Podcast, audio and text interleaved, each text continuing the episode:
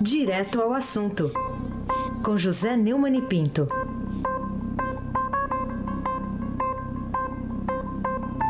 Oi, Neumani, bom dia. Bom dia, Raíssem Abac. Bom dia, Camila Tulinski. Oi. Bom dia, Almirante Nelson. Oi. Bom dia, Ana Paula Niederauer. Bom dia, Emanuel Bonfim. Bom dia, ouvinte da Rádio Eldorado 107.3 FM. Começamos aqui com o depoimento. O marqueteiro João Santana e a sua mulher, a empresária Mônica Moura, disseram em depoimentos no, ao Tribunal Superior Eleitoral que a presidente caçada Dilma Rousseff discutiu com eles pagamentos ilícitos feitos à sua campanha eleitoral, à reeleição em 2014. E aí, Neumann, isso muda de alguma forma a situação da ex-presidente perante a justiça?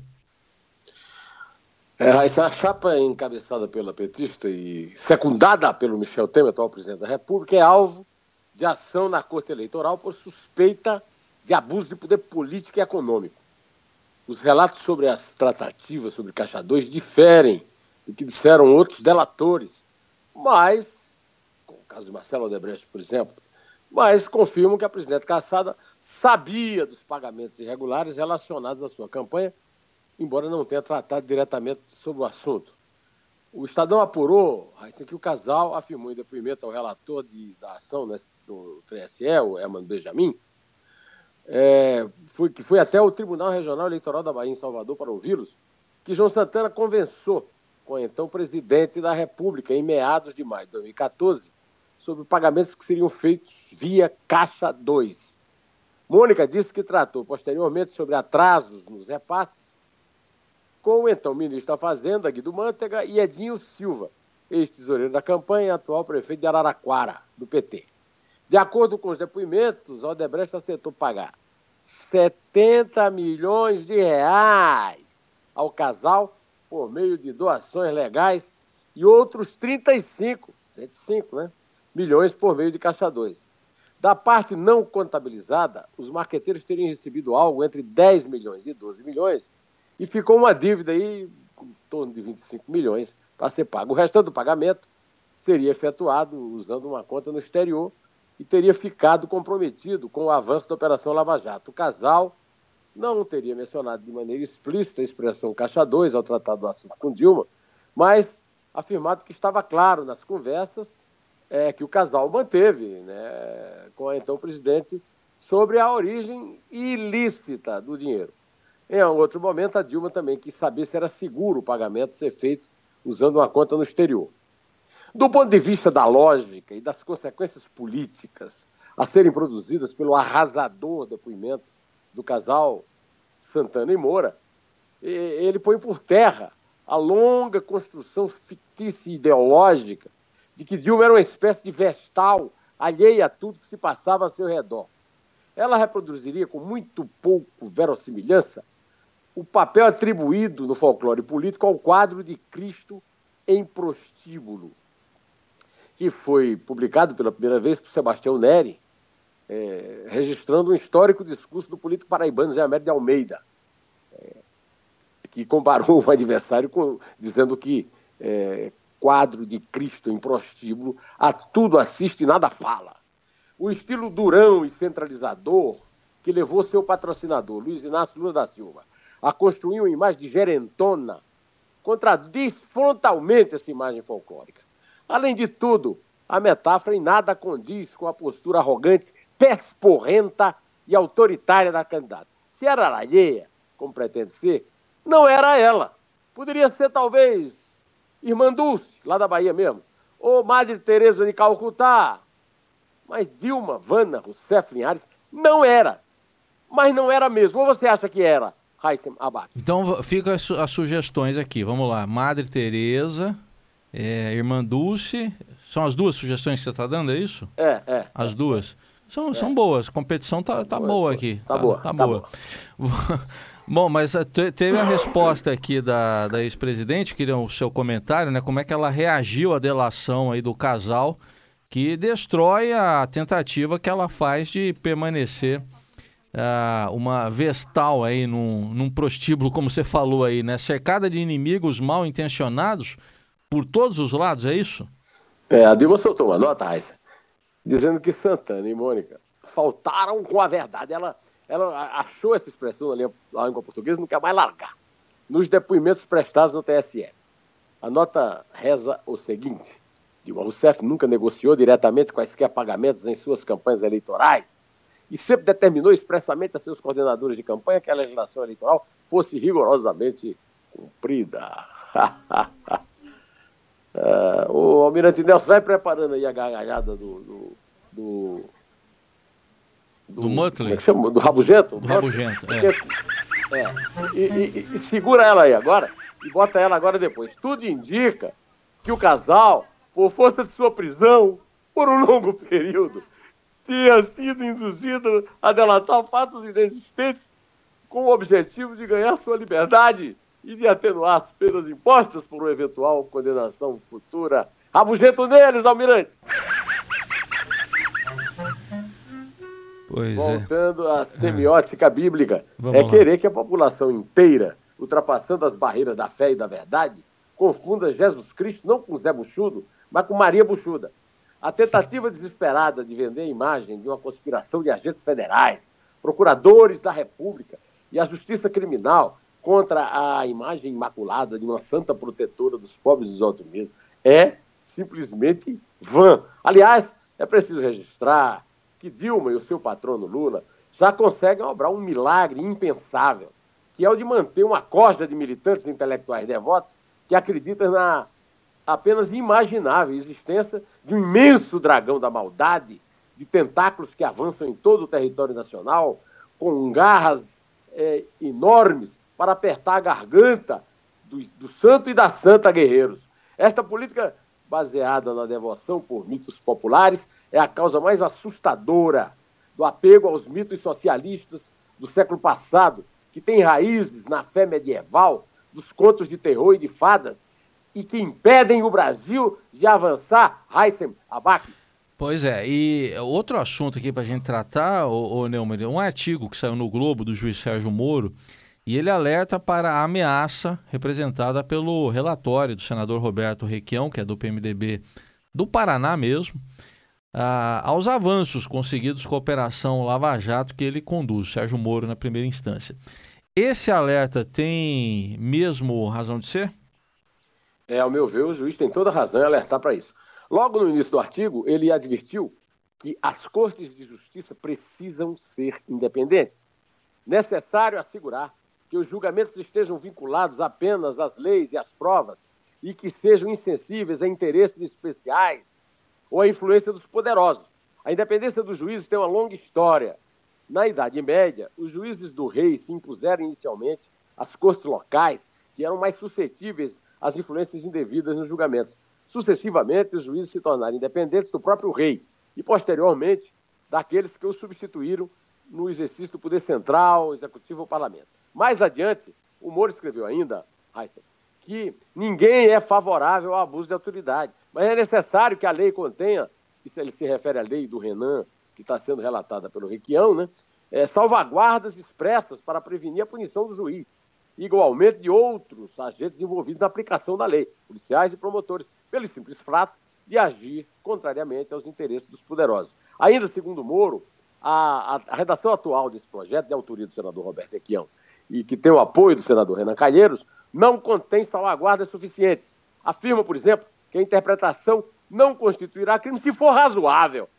Essa, essa merecia o Moro, mas não vou interromper o nosso é, Sérgio Moro. Né? Mas ignora que a condição deixará o juiz submetido às incertezas do processo e às influências dos poderosos na definição de que venha a ser uma interpretação razoável. É claro, direito, afinal, não admite certezas matemáticas. Mas não é só admite em seu artigo 3 que os agentes da lei possam ser processados por abuso de autoridade por ação exclusiva da suposta vítima, sem a necessidade de filtro pelo Ministério Público. Na prática, submete policiais, promotores e juízes à vingança privada proveniente de criminosos poderosos. Se aprovado, é possível que os agentes da lei gastem a maior parte de seu tempo defendendo-se de ações indevidas por parte de criminosos contrariados do que no exercício regular de suas funções. Como eu não tenho tempo de ler o artigo inteiro, ficamos por aqui. Agora, sem querer me igualar a Moro, que é um ídolo nacional, eu, modesto aí, amigo e companheiro de vocês, também abordei o tema no artigo que publico semanalmente no blog do Neumann e no portal do Estadão. No portal do Estadão. No texto citado, intitulado Vingança Nunca, adverti para o objetivo de vingança dos autores da lei falsamente preparada para combater abuso de autoridade. Peço licença a você, Raíssen, a Camila e aos ouvintes da Rádio Eldorado, para citar o último parágrafo do meu texto. Deixar que essa gente se vingue preventivamente e de forma indecente de policiais federais, procuradores públicos e juízes que os investigam, processam e criminam é uma ignomínia, pois a vítima de tal vendetta será o cidadão que continuará pagando a conta e sendo roubado, como dantes, sem que os larápios sejam apanhados, processados e julgados. Como bradou o filósofo e membro da Academia Paraibana de Letras, padre Francisco Pereira da Nóbrega, vingança não.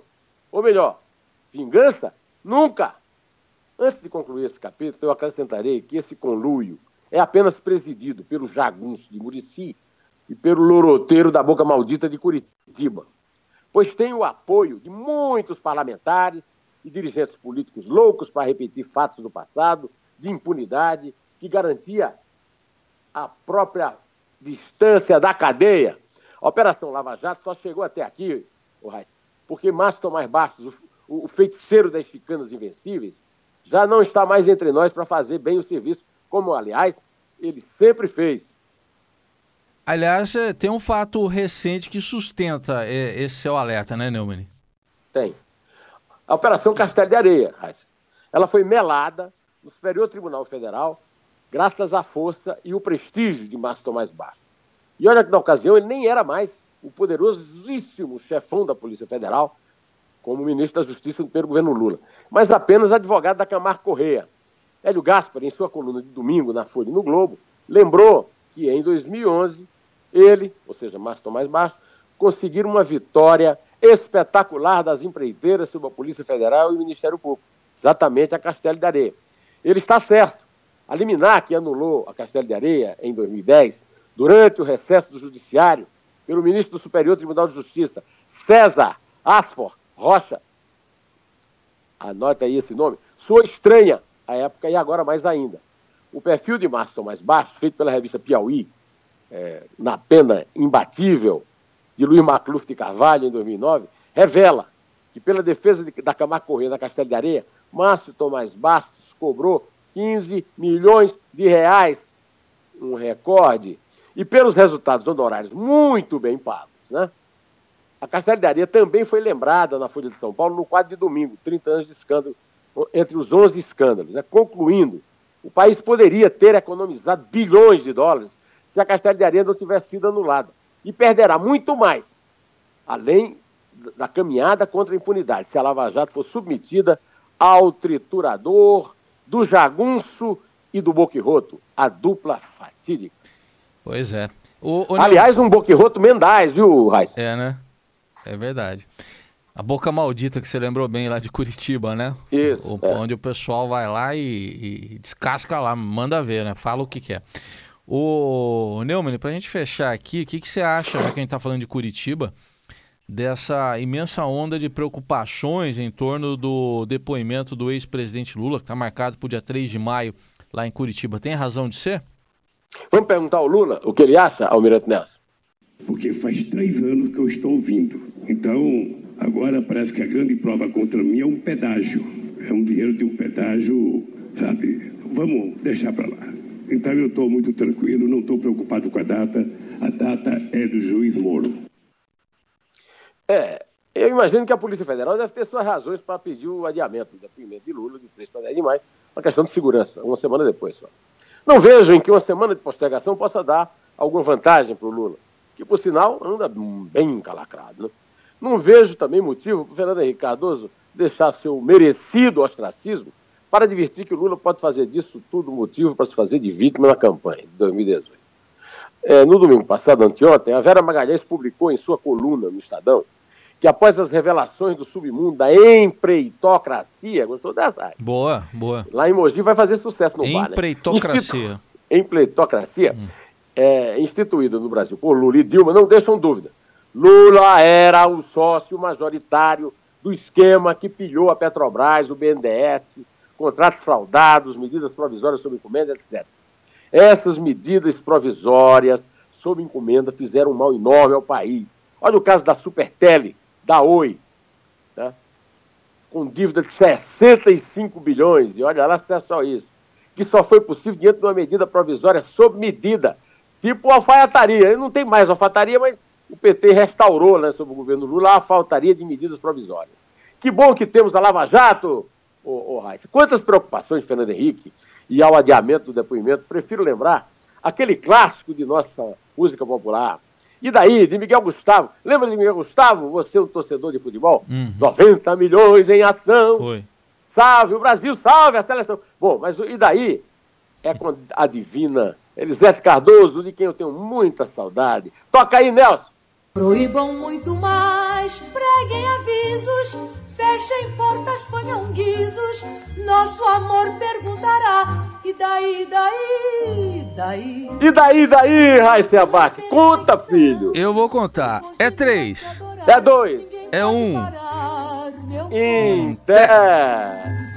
Que é teu, que é todo teu. Proibiram que eu te amasse, proibiram que eu te visse, proibiram que eu saísse e perguntasse alguém por ti. Proíbam muito mais, preguem avisos, fechem portas, ponham guizos, nosso amor perguntará, e daí, daí?